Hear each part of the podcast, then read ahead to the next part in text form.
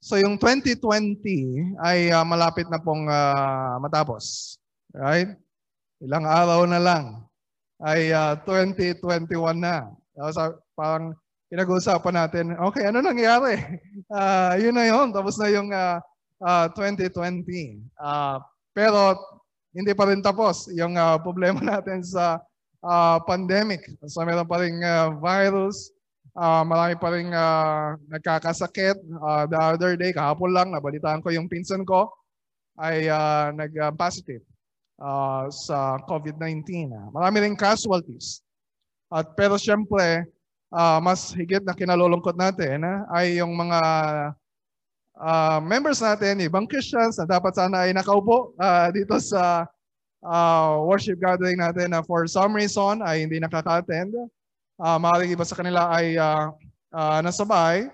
Uh, maaaring iba sa kanila ay uh, nanlamig uh, sa uh, pananampalataya. Uh, but we hope, we pray na sila po ay uh, muling uh, ibalik uh, ng Panginoon. Yun naman po yung prayer natin uh, para sa uh, para sa bawat isa. Um, pero salamat sa Panginoon kasi nagpapatuloy tayo. Uh, meron akong uh, isang pastor na nakausap uh, the other day Uh, may, merong mga churches na malapit sa kanila na nagsarado na uh, dahil sa pandemic. Uh, nag-quit na rin yung uh, ibang mga pastors. And so, let's praise the Lord dahil tayo po ay nagpapatuloy.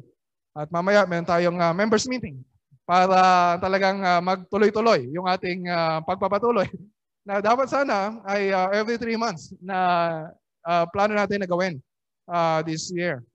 Uh, pero dahil sa mga nangyari, ay uh, ngayon lang po ulit tayo makapag-members uh, meeting. Pero uh, samantalayin natin yung opportunity na to. And also, uh, itong sermon na pag-aaralan natin para uh, ipanalangin natin na mas uh, mag-increase pa yung uh, commitment natin uh, for the local church na ipinagkaloob sa atin uh, ng Panginoon. And so, uh, actually, uh, wala tayong sapat na dahilan uh, para huminto uh, sa pagsamba sa Panginoon. Wala tayong sapat na dahilan para huminto sa paglilingkod sa Panginoon. Wala tayong sapat na dahilan para huminto sa pag-share ng gospel sa iba. Wala tayong sapat na dahilan para huminto sa discipleship, sa church planting, uh, and sending missionaries uh, sa mga unreached uh, people groups. So kahit na kumakalat pa yung coronavirus, mas lalo pa na dapat kumalat yung uh, good news of the gospel uh, of the Lord Jesus Christ. Kasi yun nga yung pag-asa uh, na kailangang marinig uh, ng mga tao ngayon. At kung hindi tayo yung uh, uh, kikilos at magdadala ng uh, uh, good news na yon, uh, kanino pa nila maririnig? Uh, yung word of hope uh, na kailangan po nila uh, na marinig uh, ngayon. So ito yung pinag-aaralan natin uh, sa chapter 15. Na bilang mga Kristiyano, uh, meron tayong pag-asa uh, dahil si Kristo ay hindi lang namatay para sa ating mga kasalanan, siya ay nabuhay uh, sa ikatlong araw, siya ay umakyat sa langit at balang araw ay babalik uh, at maranasan din natin yung uh, uh, muling pagkabuhay. Kaya yung uh, last verse uh, ng chapter 15, anong sabi doon? Therefore, brothers, my brothers, my beloved brothers, be steadfast, immovable, always abounding in the work of the Lord, knowing that in the Lord your labor is not in vain. The other day, uh, nabasa ko yung uh, sinulat ni J.C. Ryle na sinabi niya na bilang mga Krisyano, wag lang na basta masaya natin tanggapin si Kristo bilang tagapagligtas o tagapagtanggol natin. Uh, masaya din natin na ibigay yung sarili natin para sa Kanya. Masaya nating ibigay yung lahat-lahat uh, sa atin uh, para uh, para paglingkuran siya. Kasi si Kristo ay masaya na namatay para sa atin. So, gaano ba, parang isang mal, mal, malit, malaking bagay ba uh, na sabihin sa atin ng mga Kristiyano na ibigay natin yung buhay natin sa paglilingkod sa Kanya? Yeah, surely not. Dahil hindi lang siya namatay para sa atin, siya ay muling nabuhay at siya ibabalik at makakasama natin siya for all eternity. So, yung message sa atin ng Panginoon ay magpatuloy, magpatuloy, magpatuloy. Sabihin niyo sa katabi niyo, magpatuloy, Magpatuloy, magpatuloy. Tatlong beses din.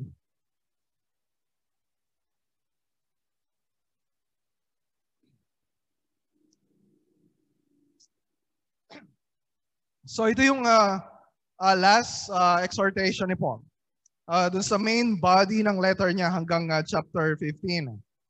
Uh, na mula mula pa sa simula sa pag-aaral natin last year, 'di ba? Ang dami nating mga issues na na, na uh, napagdaanan uh, dito sa church sa Corinth. Na parang ano bang klaseng uh, church ito? Napakaraming uh, napakaraming problema. Nag-aaway-away sila. Uh, meron silang mga uh, divisions. Uh, meron silang pagkakampi-kampihan. Uh, merong mga member ng church na inihahabla, uh, dinedemanda yung uh, ibang members ng church. Uh, may mga members na nagpapatuloy sa uh, sexual immorality, napababayaan nila yung uh, uh, pagdidisiplina sa mga members nila uh, na nagkakasala, uh, nagkakaroon ng mga uh, kaguluhan uh, sa kanilang mga uh, worship gatherings, nagkakaroon ng mga uh, abuses, disorders sa paggamit nila ng mga uh, spiritual gifts sa ministry. Pero nakita natin na hindi lang naman sila yung may problema all churches sa panahon natin ngayon at pati yung church natin ay hindi uh, exempted uh, doon sa ganong uh, messiness uh, of uh, being part of a local church. Uh, ma- maaari siguro ibang Christians ayaw maging uh, member ng local church kasi uh, masalimuot. Eh, totoo naman na masalimuot. Pero nakita rin natin na sa kabila ng ganong karaming problema ay nag-iisa yung solusyon. At walang iba, mula simula hanggang dulo, uh, itong 1 Corinthians, sinasabi ni Paul, the gospel of the Lord Jesus Christ ay uh, yung solusyon, yung kailangan balik-balikan natin. So, uh, balikan nga natin, chapter 1, verse 18.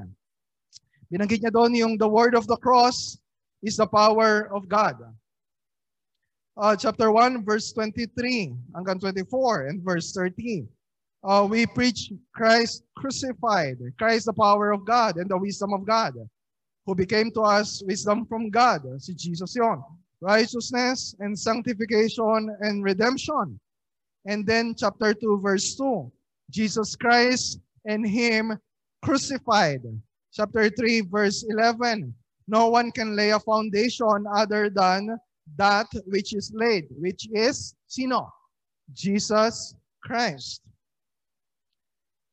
5, 7, Christ, our Passover lamb, has been sacrificed chapter 6, verse 11. Binasa ni Pastor Aldrin yan kanina. You were washed. You were sanctified. You were justified in the name of the Lord Jesus Christ and by the Spirit of our God. Chapter 6, verse 14. God raised the Lord and will also raise us up by His power. At yun yung buong topic ng chapter 15.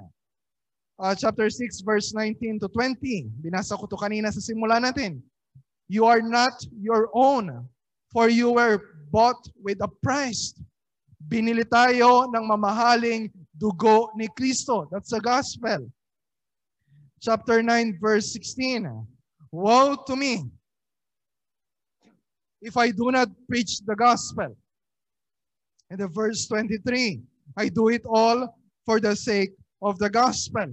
Kaya paulit-ulit itong pinapaalala ni Paul sa kanila chapter 15, verse 1. Now I will remind you, brothers, of the gospel I preached to you. Verse 3, ano yung gospel na yun? I delivered to you as of first importance that what I also received, that Christ died for our sins, that He was buried, that He was raised on the third day. Yun yung gospel. Si Jesus Christ at yung ginawa niya, yung gospel.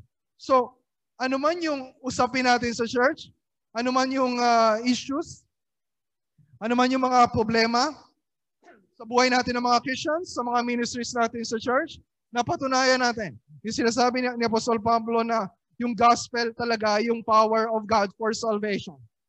Hindi lang para solusyonan yung problema natin sa kasalanan.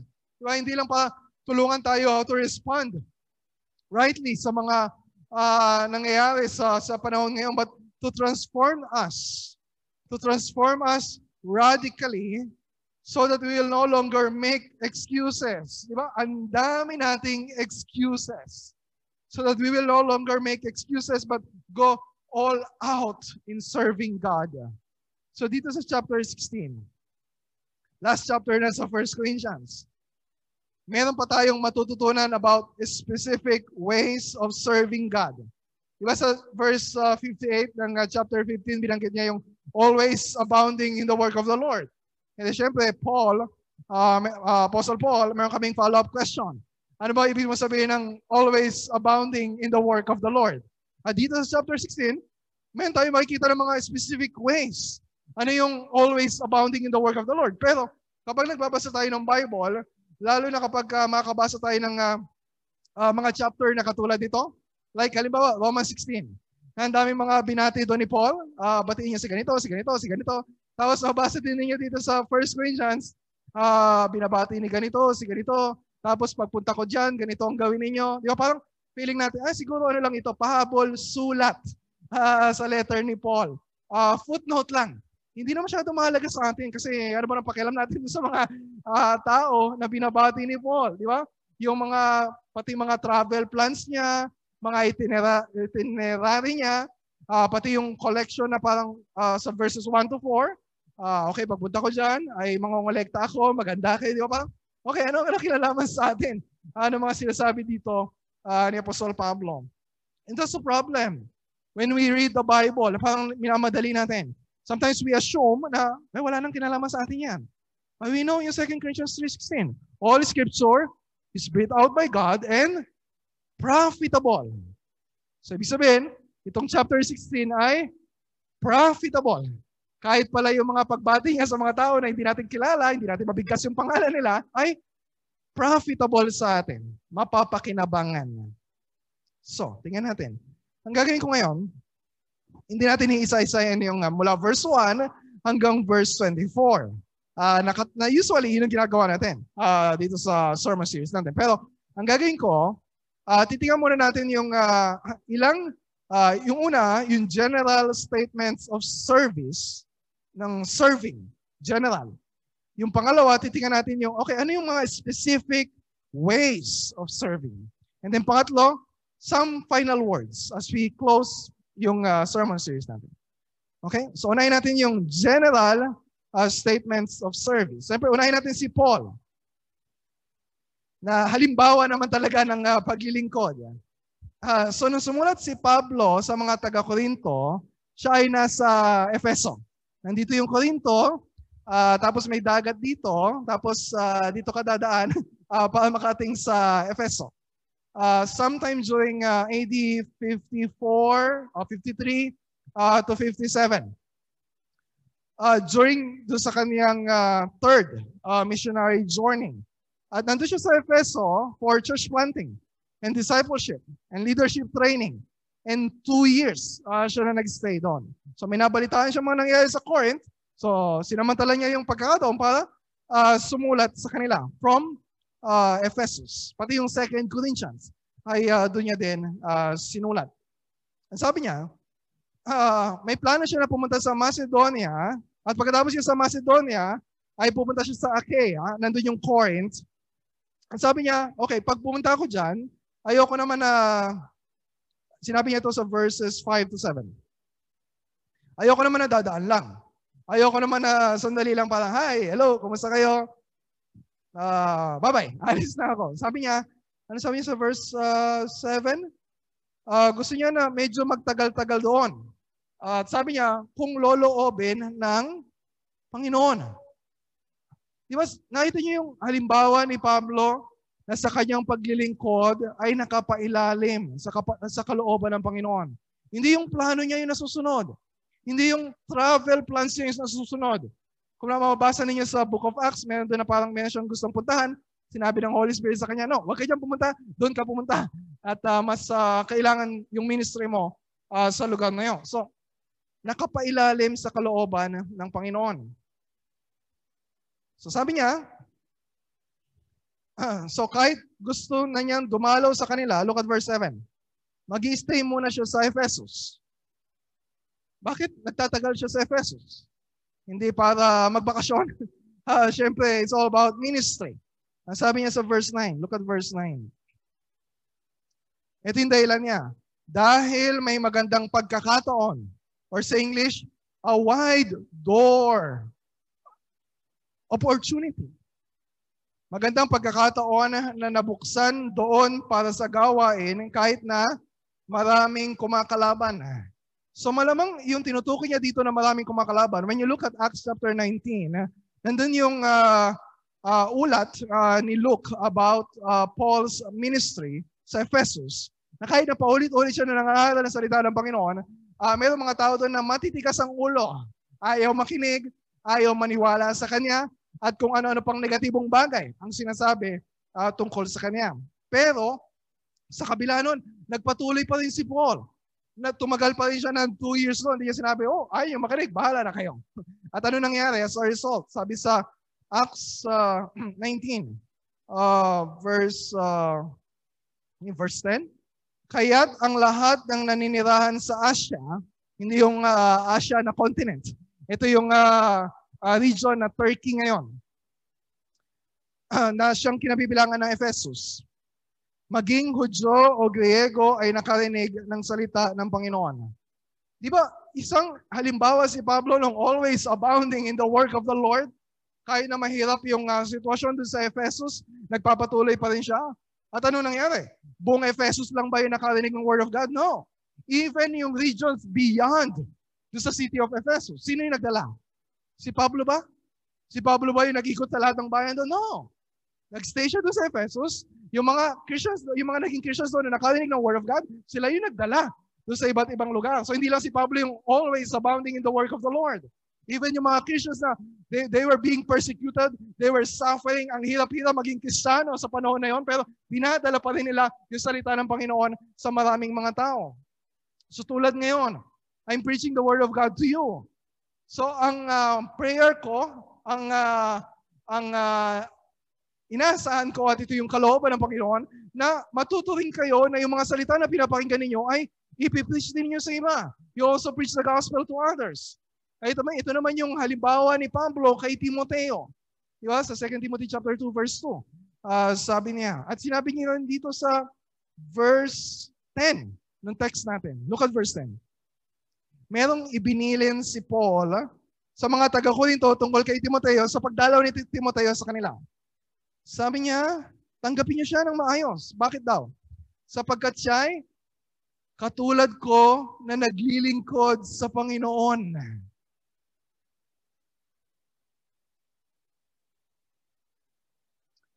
Sa early part ng 1 Corinthians, chapter 4, binanggit niya na si Timothy na pinadala na ni Paul sa kanila para ano?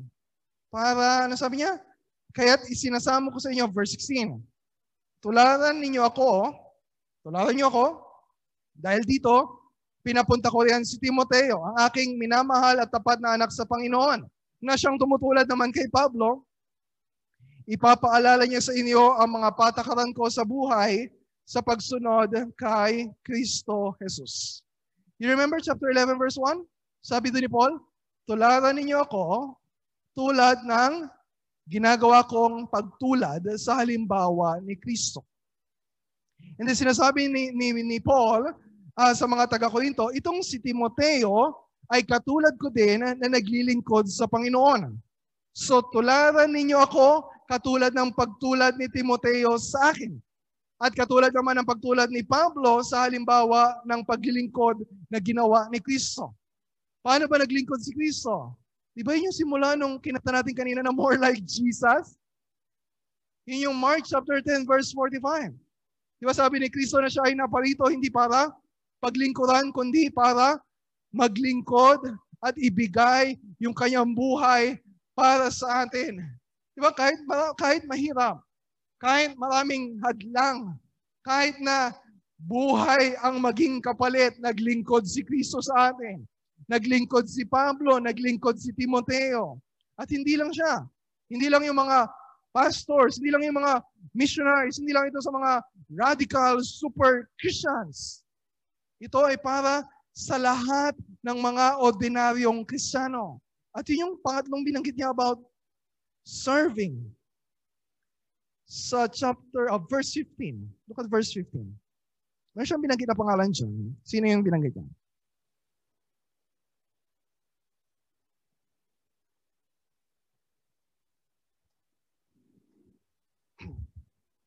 Stefanas. Sino si Stefanas? At pinakilala din yung sambahayan niya. Sila yung first converts sa Corinth. Kumbaga sila yung pioneers ng mga members uh, ng church. Pero hindi lang sila basta nauna sa church. Tapos, katulad ng ibang maraming churches sa atin. Maraming mga nauna dito pero iba ay nawala na. Pero sila yung nauna, pero nagpapatuloy pa rin sa paglilingkod. They have devoted themselves. Sabi sa verse 16. Itinalaga nila ang kanilang sarili sa paglilingkod. Yung word na paglilingkod, dito ay pareho ng word na paglilingkod sa Mark 10.45. Yung diakonia. Na tulad ng halimbawa ng paglilingkod na ginawa ni Kristo. They have devoted themselves to service para sa mga hinirang ng Diyos. So para sa kanila, simula nung naging Kristyano sila, yung buhay nila ay devoted sa ministry. Yung slogan nila ay, ministry is life. Yun na yung buhay nila. Doon na umiikot yung buhay nila. Hindi ito parang just uh, once uh, a week. Uh, hindi ito parang isang parte lang ng buhay nila. So para sa kanila, everything sa buhay nila ay uh, ministry. Hindi lang sila yung napap- nag- nagpapakapagod sa paglilingkod. May binanggit din dito na mga kasama nila na nagpapakahirap sa paglilingkod. Every fellow worker and laborer. Merong labor. Nakakapagod yung ministry. Pero nagpapatuloy. Ito yung calling ng Panginoon sa bawat isang Kristyano. We're not all pastors. We're not all called to be missionaries uh, sa ibang uh, cultures. Kung tatawagin kayo ng Panginoon, go. But we are all called to ministry. Lahat tayo ay tinawag ng Panginoon para maglingkod sa Kanya sa iba't ibang paraan. Tinawag tayo ng Panginoon hindi lang para iligtas tayo tapos maghihintay tayo na tayo mamatay, tayo mapunta sa langit. Tinawag tayo ng Diyos hindi lang para, para maging members tayo ng church. God has called us to be committed members of His church na ang lahat na ibibigay ang lahat, na ilalaan yung buong buhay sa paglilingkod sa Panginoon. And that's my prayer for, not just for 20% or 25% ng members ng church. That's my prayer for all, everyone ng mga members ng church. So, yung question, anong klaseng paglilingkod? Paso, anong gagawin ko? Anong pwede kong gawin? Napakarami. Gusto niyo bang isa-isahin ko ngayon? Okay, ready na kayo? so natapos na natin yung uh, general uh, statement about serving. May nakita tayo about Paul, about Timothy, about Stephanas. So ngayon, let's look at specific ways of serving. Maraming paraan. Hindi tayo maubusan. Kahit may pandemic, marami pa rin paraan para maglingkod. So yung una ay may kinalaman sa financial or material resources. May kinalaman sa pera. We can serve the church, we can serve the Lord sa pamagitan ng stewardship ng mga resources na binigay niya sa atin. Look at verse 1 hanggang verse 2. Tungkol naman sa ambagan, para sa mga kapatid, ito ay para sa mga may hirap sa Jerusalem. Nagkaroon ng uh, tagutom noong panahon na yon. So, nagpapadala sila ng relief uh, para sa kanila. Gawin ninyo ang tulad sa ipinagbilin ko sa mga iglesia sa Galatia. Tuwing unang araw ng Sanlinggo, ang bawat isa ay maglaan ng bahagi ng kanyang kinikita at ipunin yon upang hindi na kailangan mag-ambagan pa pagpunta ko riyan.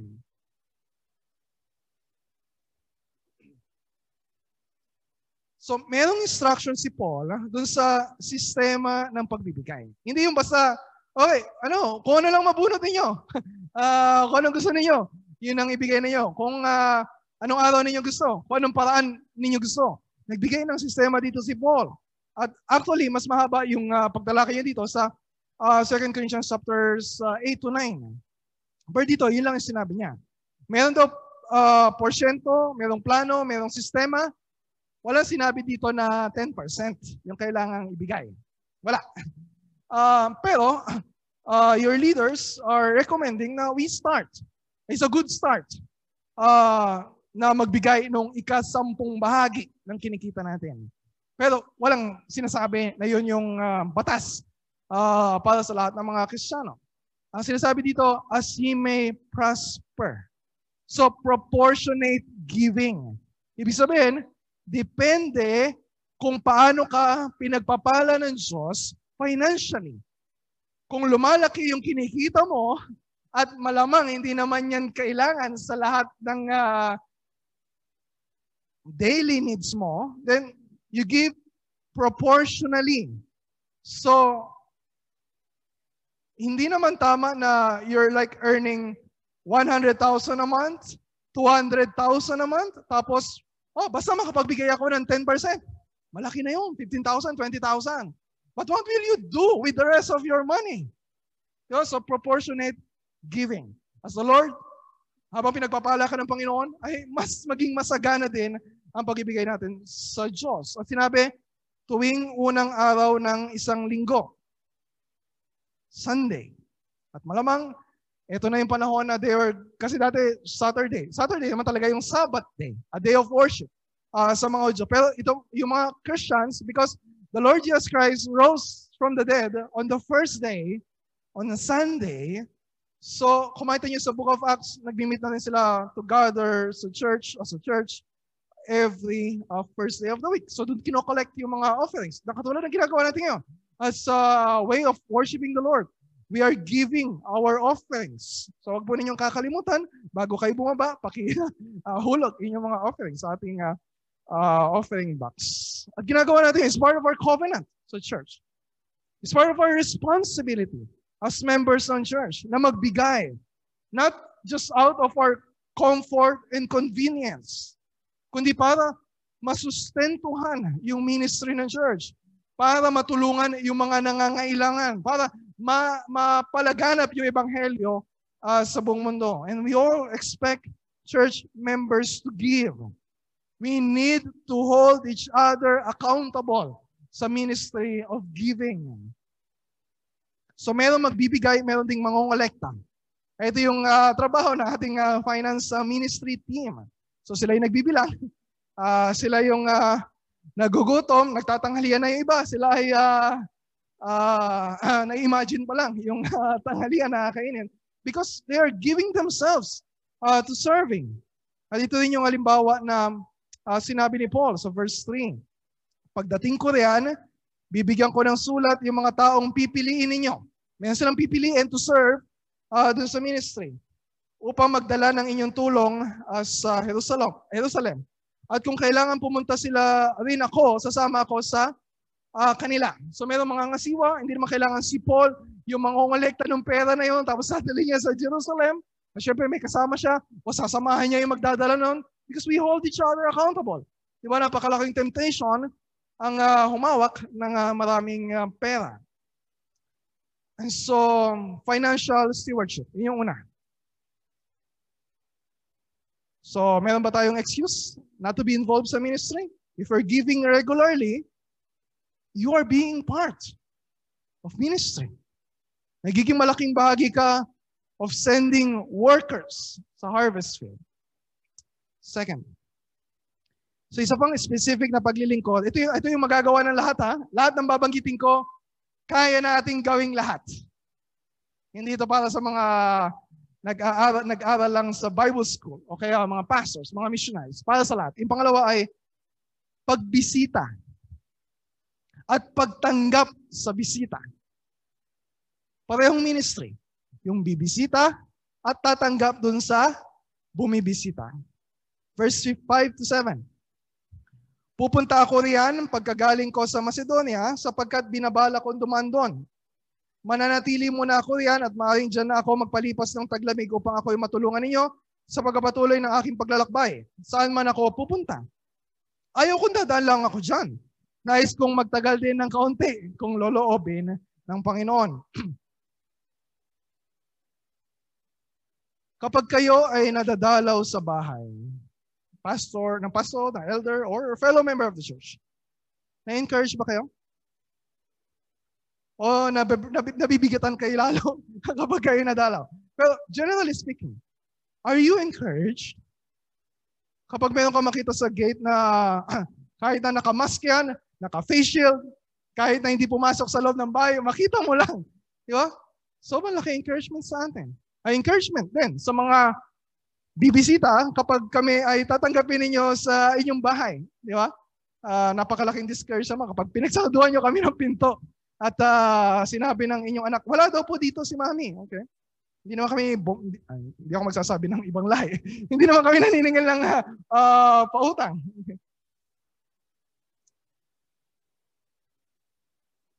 Meron ba tayong kailangang attend na training bago natin magawa yung visitation? Basta siyempre naka-face mask. Saka may social distancing. But do you need 10 lessons?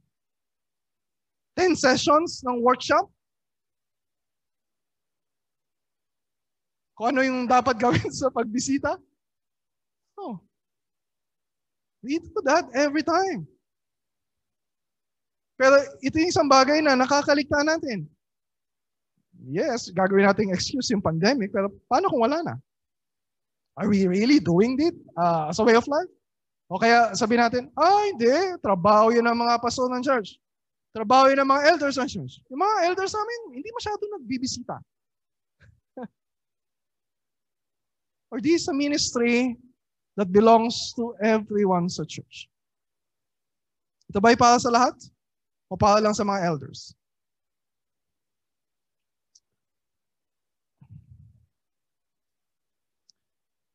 So hindi lang pagbisita yung ministry. Kung tatanggap ka ng bibisita sa'yo, that's also ministry. Di ba? Kasi patatang, tatanggapin mo sa bahay, uh, aasikasuhin mo, uh, alukin mo ng kape o kaya ng juice, estimahin mo para maging komportable yung bisita mo, ito yung ministry na gusto din ni Paul na gawin ng mga taga-Korinto kapag bumisita si Timothy sa kanila. Tingnan niyo yung verse 10 and 11. Pagdating dyan ni Timoteo, ipadama ninyo ang inyong pagtanggap sa kanya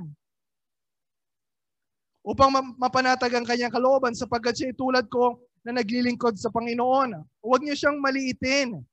Sa halip ay tulungan ninyo upang makabalik siya sa akin ng mapayapa sapagkat hinihintay ko siya kasama ng mga kapatid. So iba sinasabi nila na, ay kaya ganito yung sinabi ni Paul sa mga taga Korinto kasi si Timothy ay, ano to, medyo mahihiyain. Hindi to katulad ng iba na extrovert yung kanyang personality. Pero more than that, di ba may mga issues sa Corinth? Di ba may mga nagsasabi, ako kay Pablo, ako kay Apollos. Eh malaman nila, ah, si Timoteo, galing, galing yan kay Pablo, wag ninyong pansinin. Sabi ni Paul, no. You receive your brother in the Lord. You receive a fellow worker. Diba? Huwag nating ahayaan na uh, kung may man tayo mga conflict sa iba, diba? kung may man tayo mga nakagalit sa iba, ah, subukan niyang bumisita sa akin. Hindi ko siya uh, tatanggapin. It's part of our ministry to bring encouragement. At malaking encouragement sa sa mga kapatid natin na bibisita, yung tanggapin ninyo sa bahay. Yung ipadama nyo na, ay, masaya, masaya kayo uh, na tinanggap sila. Malaking encouragement sa binisita, malaking encouragement sa bumisita. Kasi ayaw naman ni Pablo na bumalik si Timoteo na nanlulumo kasi hindi pala ako welcome sa Corinth. Di ba? Laking bagay kay Timothy, laking bagay kay Paul. Na marinig, ma, marinig niya yung balita na, ah, maganda yung pagtanggap sa kanya uh, ng mga taga uh, Korinto. So mainam talaga ang nabibisita. Mainam talaga ang bumibisita. E make it a goal. Make it a goal. This month, lalo na holiday season, or next year, make it a part of your ministry. Na meron kayo, hindi nyo mamabiskita lahat. That's probably impossible. Uh, pero meron kayong ilan na mabisita Mamaya, pagdating nyo sa members meeting, we will announce yung roll call ng mga members ng church. At kapag may marinig kayong pangalan, ay, member siya ng church. Pero hindi ko siya nakita sa Zoom. Simula't simula pa ng pandemic. Yung pwede na siyang umaten sa Sunday gathering, hindi ko pa rin siya nakikita. So what will you do?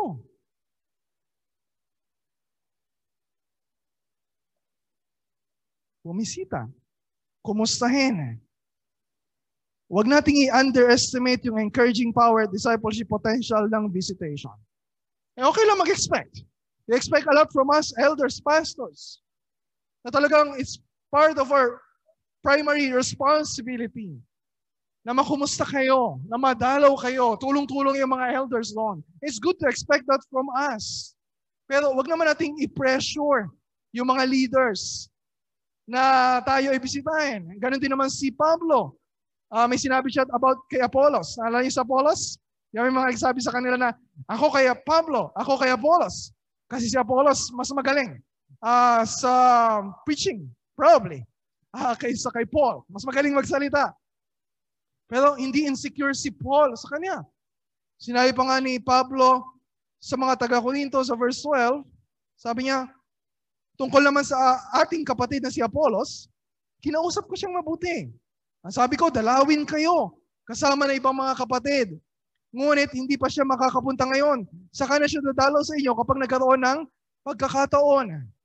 Yes, we under, parang when we expect na bumisita yung mga members ng church, ibang members ng church, especially mga pastors, we also understand na bawat isa sa atin, mayroon din kanya-kanyang uh, uh, kalagayan sa buhay.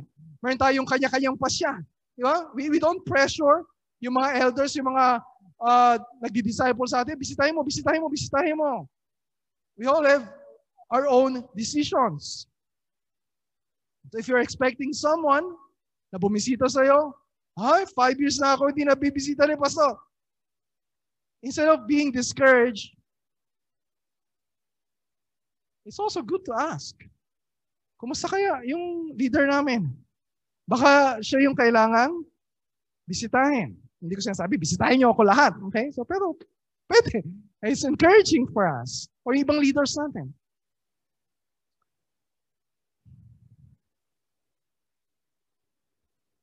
Nakailan na ba ako? Nakailan na akong binanggit na specific ways of serving? Dalawa pa lang yata, no? Pag-ibigay, hindi pag-ibigay, pangongolekta ng pag-ibigay, pagbisita, pagtanggap sa bisita.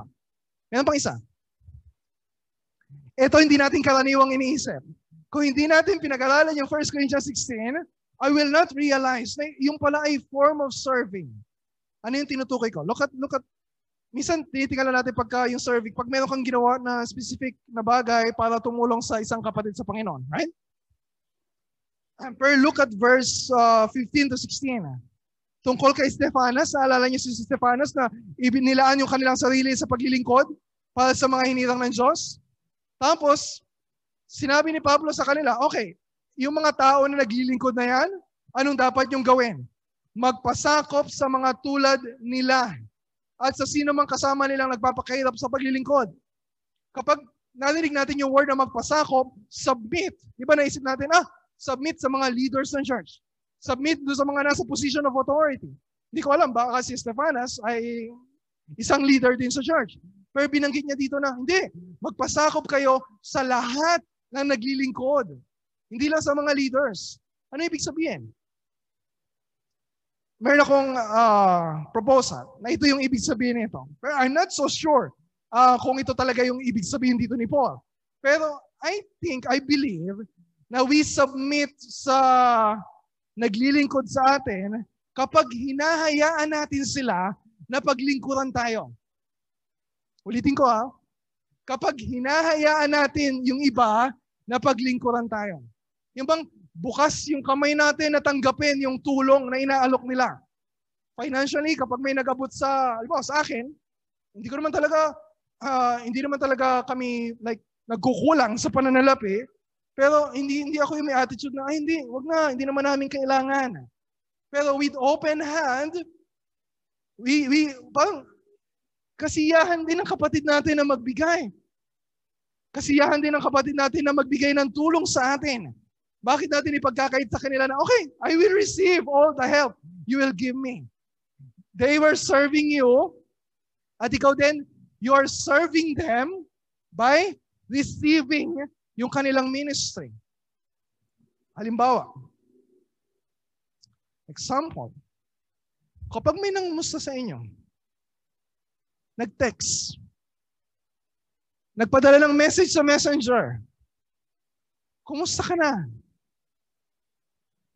It's also a way of serving kapag mag-reply ka. Diba? It's very discouraging. Sa ibang mga members ng church, ibang mga leaders ng church, nakita naman niya yung message ko. Bakit hindi man lang siya magsabi? Hindi man lang siya sumagot. Doon sa tanong ko na pangungumusta ko sa kanya. Active naman siya sa Facebook. Ang dami-dami ng mga comments sa mga post sa Facebook. Buti pa sa GMA News, nagko-comment siya. Di ba? Pero sa pangungumusta ng pastor, wala. Teka lang, hihinahon lang po ako. Ganyan talaga pag may pinagugutan. It's discouraging. Siguro na-experience ninyo yun. I-try niyo mag-message sa akin. Tapos di ko kayo pansingin. What would you feel? So pag may mangumusta, mag-reply. Kapag may magtanong, anong prayer request ninyo? Diba? Mahirap po magsabi kung anong gusto mo ipag-pray sa'yo. It's also a way of serving. Kapag i-schedule kayo, mamaya, pag-usapan natin ito. Kapag i-schedule kayo ng mga elders, ay, gusto namin kayo ma-interview. Mga members ng church. Kasi gusto namin malaman kung paano pa namin kayo mapaglilingkuran. Di ba? Prioritize that. Well, huwag kayong matakot. Hala, i-interviewin kami ng mga pastor. Prioritize that. We serve each other by receiving yung service na binibigay din sa atin. At kung ayaw yung pasakop sa mga leaders nyo, kung ayaw yung pasakop sa mga nagsuserve sa inyo sa ministry, what's the point of being a member of the church? Diba? That's part of our uh, members' covenant. So mahalagang ministry yung mutual encouragement. At isang paraan na magagawa natin ito ay sa pamamagitan ng words of appreciation. Yung bang meron ka nakitang magandang bagay na ginagawa ng mga leaders ng church o ng mga workers ng church o ng ilang mga members ng church, you learn to appreciate. Pahalagahan mo, encourage mo sila, purihin mo, pasalamatan mo, yung maganda nilang ginagawa. Hindi lang kami mga pastors, but lahat nung nakikita natin, ah, ang mas madali sa atin pumuna. Doon sa mga hindi magandang bagay na nakikita natin, just look at social media. Diba? Mas marami yung mga comments na negative, mas madaling mag-post ng mga tungkol sa negative kaysa when you give praise doon sa magandang ginawa ng ibang tao. Pero bilang mga Christians, we have a different culture. We must have a different culture. Wag nating, minsan may tayo excuse na, ay baka masobrahan naman kapag ka pinuri ko si pastor. O kaya yung member ng church, baka yumabang. Baka lumaki yung ulo. Eh, hindi na, hindi niyo nasagutin yon Di ba? May pananagutan yung mag-receive anong appreciation na yun. May pananagutan din kayo uh, to encourage others na pagpatuloy sa paglilingkod. Maybe yung iba ay hindi nagpapatuloy sa paglilingkod. And sometimes we judge them. Ay, wala sila dito. Tagal-tagal na, wala sila dito. Pero baka iba sa kanila, ni wala man lang nag-encourage sa kanila. Ni wala man lang kumusta, kumusta sa kanila. And pati si Paul nangihina din. Pero sabi niya, ang laki ng ministry ni na, may binanggit siya mga pangalan eh. Verse 17. Look at verse 17. Nagagalak ako sa pagdating na Estefanas. Oh, may dumalaw sa kanya. Fortunato at Akaiko. Sapagkat ginagawa nila ang hindi ninyo magawa para sa akin kasi malayo sila. Pero merong dumalaw, nakita siya ng face-to-face, na, na rinig verbally yung gusto nilang sabihin, sila yung nagpasigla sa akin. Sila din yung nagpasigla din sa inyo. Pahalagahan ninyo yung mga gayong mga tao. Di ba? Na-encourage si Paul. Dahil may nag-encourage sa kanya. So sabi ni Paul ngayon sa mga taga-Korinto, okay, pagbalik nila, encourage din nyo sila. Di ba? Purihin nyo sila. Pasalamatan nyo ang Panginoon. Ay, salamat. Kasi nagtsaga ka na mag-travel ng malayo. Wala pa namang kotse noon. Ah, talaga kailangan mo na mahabang oras, kailangan mo na maraming uh, baon para ikaw ay makadalaw sa malayong lugar. Wala din naman Zoom para magamit nila, para makumusta si Pablo. So learn to appreciate them. Lahat ba ng binanggit ko so far kaya natin gawin? Eh? Kaya? Kaya. Kahit mga bagong Christians, we can all do this. At yung panghuli, kayang-kayang-kaya natin gawin. Ano yung panghuli? Pero nakakalimutan, nakakaligtaan natin eh. Kasi sobrang focus tayo sa sarili natin eh. Di ba? Ito yung pagbati. Yung pangungumusta na binanggit ko kanina. Ito yung last part ng letter ni Paul, verse 19, verse 20. Hindi lang yung mga taga-Korinto yung sinasabi niya, okay, magkumustahan kayo. Nasabihin niya rin mamaya yun. Pero sabi niya, yung ibang mga churches, ibang mga kapatid natin sa ibang lugar, kinukumusta kayo. Verse 19, kinukumusta kayo ng mga iglesia sa Asia, kinukumusta rin kayo ni Aquila at Priscilla at mga kapatid na nagtitipon sa kanilang bahay sa pangalan ng Panginoon, kinukumusta rin kayo ng lahat ng kapatid dito sa Efeso. Namumumusta sa mga taga-Korinto. At syempre, kayo na magkakalapit sa church, hindi lang kayo magkumustahan. You express yung greeting na yan using bodily expressions. Sabi niya sa verse 20, magbatian kayo bilang magkakapatid na nagmamahalan. Sa English, literally, greet one another with a holy kiss. Hala, bawal yan ngayon. Kasi uh, merong uh, uh, virus. Yeah? Pero we don't know kung ano yung ibig sabihin ng kiss dito, kung ano yung culture nila. Pero syempre, this is not romantic uh, na kiss, ito ay holy kiss na appropriate greeting para sa mga banal ng Diyos, para sa mga magkakapatid kay Kristo. So sa atin, pwedeng shake hands, o kaya sa balikan, o kaya yung mga babae, beso-beso, or kaya ano muna, flying flying kiss uh, sa panahon ngayon. Pero ang point dito ni Paul, Kapag babatiin niya yung bawat isa, when we say, halimbawa, grace be with you, kapatid, pinapadama natin na you're part of the family. Mahalaga ka. Naaalala kita kahit magkakaiwalay tayo. Di ba pag may text sa'yo, sabi, ah, naalala ako ni sister. Naalala ako ni brother. And you feel na, ah, I'm part of the family. Pero kung isang taon na, walang malang lang umusta sa'yo, di parang, how would you feel? na you are really a member of the church. So napakahalagang ministry yung pangungumusta. And sabi ni Paul, ako mismong si Pablo ang sumusulat ng pagbating ito. Verse 21. Hindi siya yung sumulat ng siya yung sumulat ng uh, 1 Corinthians, pero hindi rin siya yung sumulat ng 1 Corinthians. Ibig sabihin, meron siyang secretary. Pero yung huli, sabi niya, sulat kamay ko ito. Para mas personal yung sulat niya. At yung secretary na nagsiserve sa kanya ay merong malaking paglilingkod na ginagawa. Pero hindi natin alam kung sino. So maraming mga workers sa ministry na behind the scenes na sumusuporta doon sa mga frontliners. Ano, nakikita lang natin yung katulad ko na nagsasalita sa inyo ngayon. Pero a lot of our workers are working behind the scenes. So tayo, marami tayong pwedeng gawin kahit yung mga behind the scenes para sumuporta sa mga pastors natin, mga elders natin. So my point here ay para sabihin sa inyo na napakaraming paraan para maglingkod.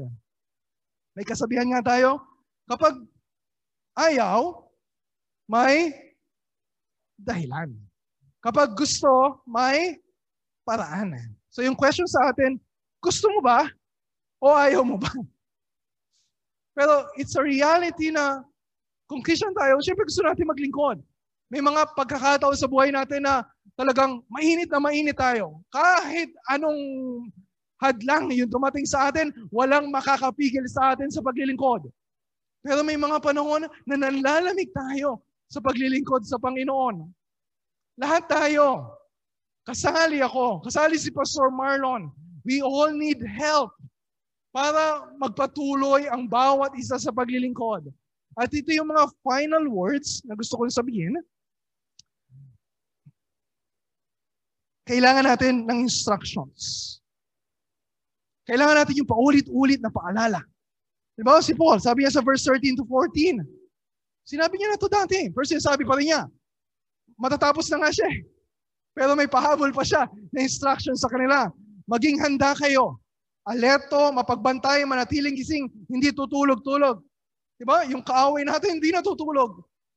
Para tayo ay ibagsak sa pananampalataya natin. So, kailangan, wag din tayong mag, uh, matulog.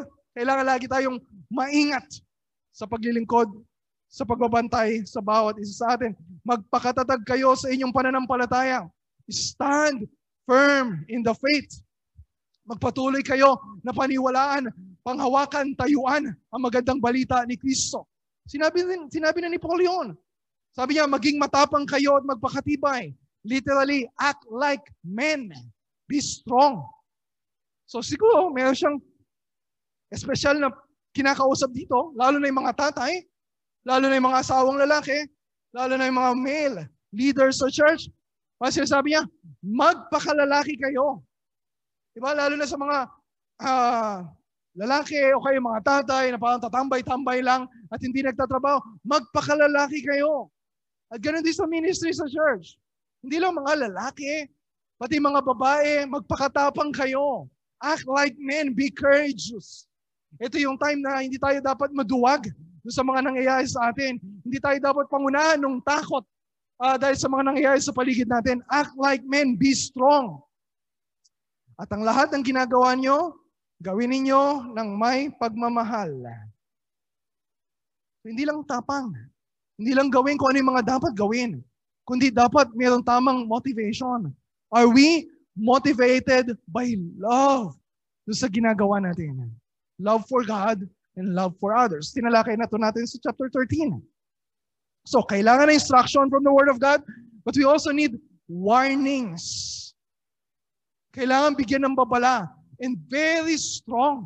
Yung sinabi dito ni Paul sa verse 22. Look at verse 22. Ang sabi niya, sumpain ang sino mang walang pag-ibig sa Panginoon. Those who have no love for the Lord, let him be accursed. Yung word na yon ay anathema. Yun din yung word na ginamit niya sa Galatians 1, 8 to 9. If someone is preaching another gospel, let him be anathema. And this is very serious. Eternal yung consequences nito. Kaya sinabi ni Paul pagkatapos nun, Maranatha. Yun yung Aramaic word ang ibig sabihin ay, Come, Lord Jesus. Panginoon, dumating na po kayo. It's good news for us kapag dumating na ngayon ang Panginoon. Pero for those who do not have love for the Lord, that's bad news. Bakit?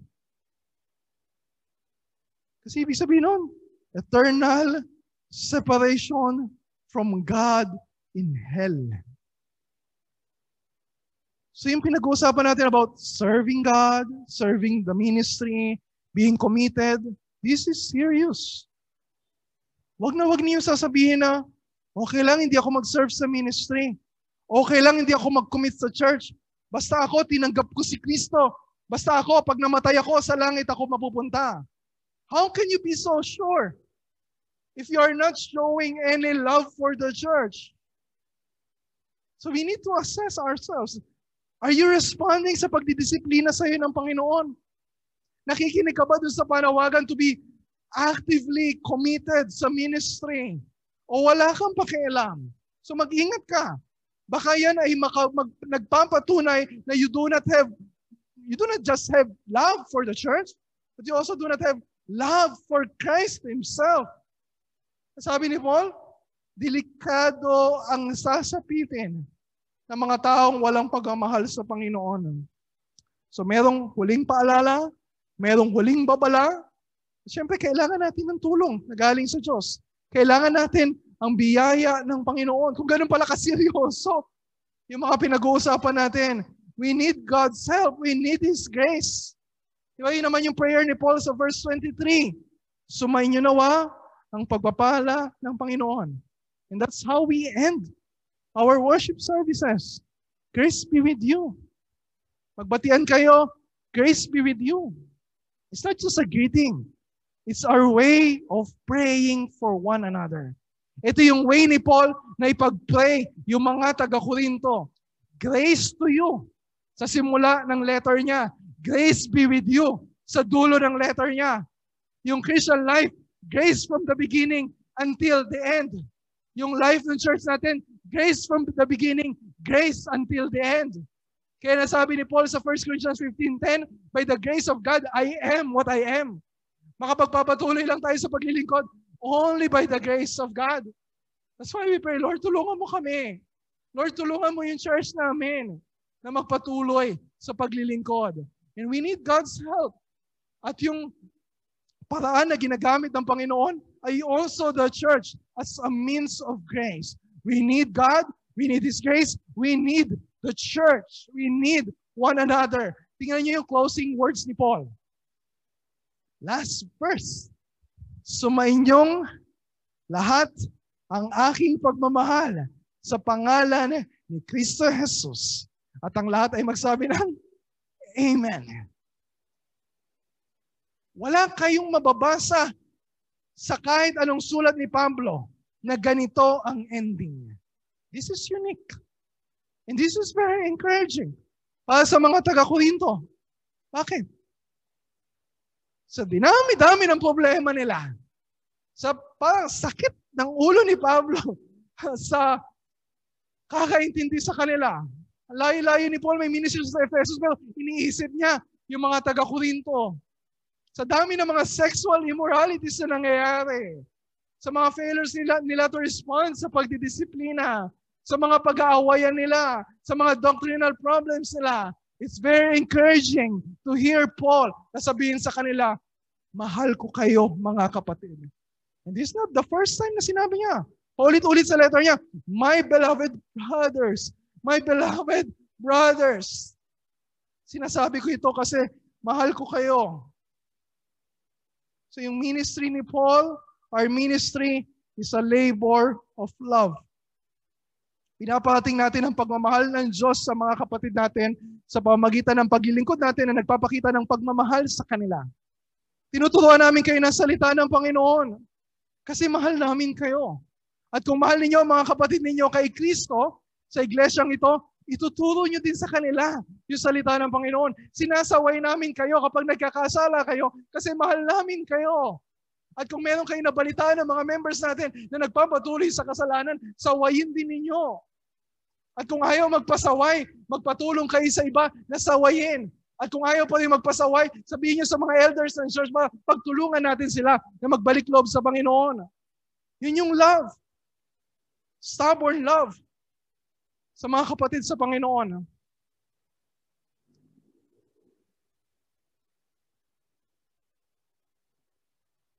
And we, we're praying for you because we love you. And so if we love one another as a church, we will also pray for one another as a church. And we're not just praying, Lord, we're praying, Lord, for lahat ng mga members ng BBCC. No. But we pray, Lord, I'm praying for Kuya Dennis. Lord, I'm praying for James. Lord, I'm praying for Ate Floor. Lord, I'm praying for Robin. Lord, I'm praying for Jock. You pray for them by name. May pangalan tayo. We care for one another by praying for one another. So,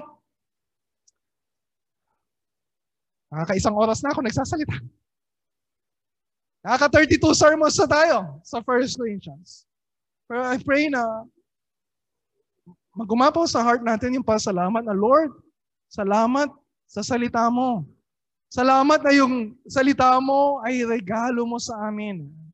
Lord, salamat na pinaparamdam mo sa amin yung pagmamahal mo sa amin. Kahit masakit yung mga sinasabi mo sa amin. Kahit paulit-ulit yung sinasabi mo sa amin. Salamat sa mga pastor namin, salamat sa mga elders namin, salamat sa mga members ng church namin na walang sawa na nagmamahal sa amin. Amen? Amen? Let's pray. Our Father, salamat po. Thank you for your word.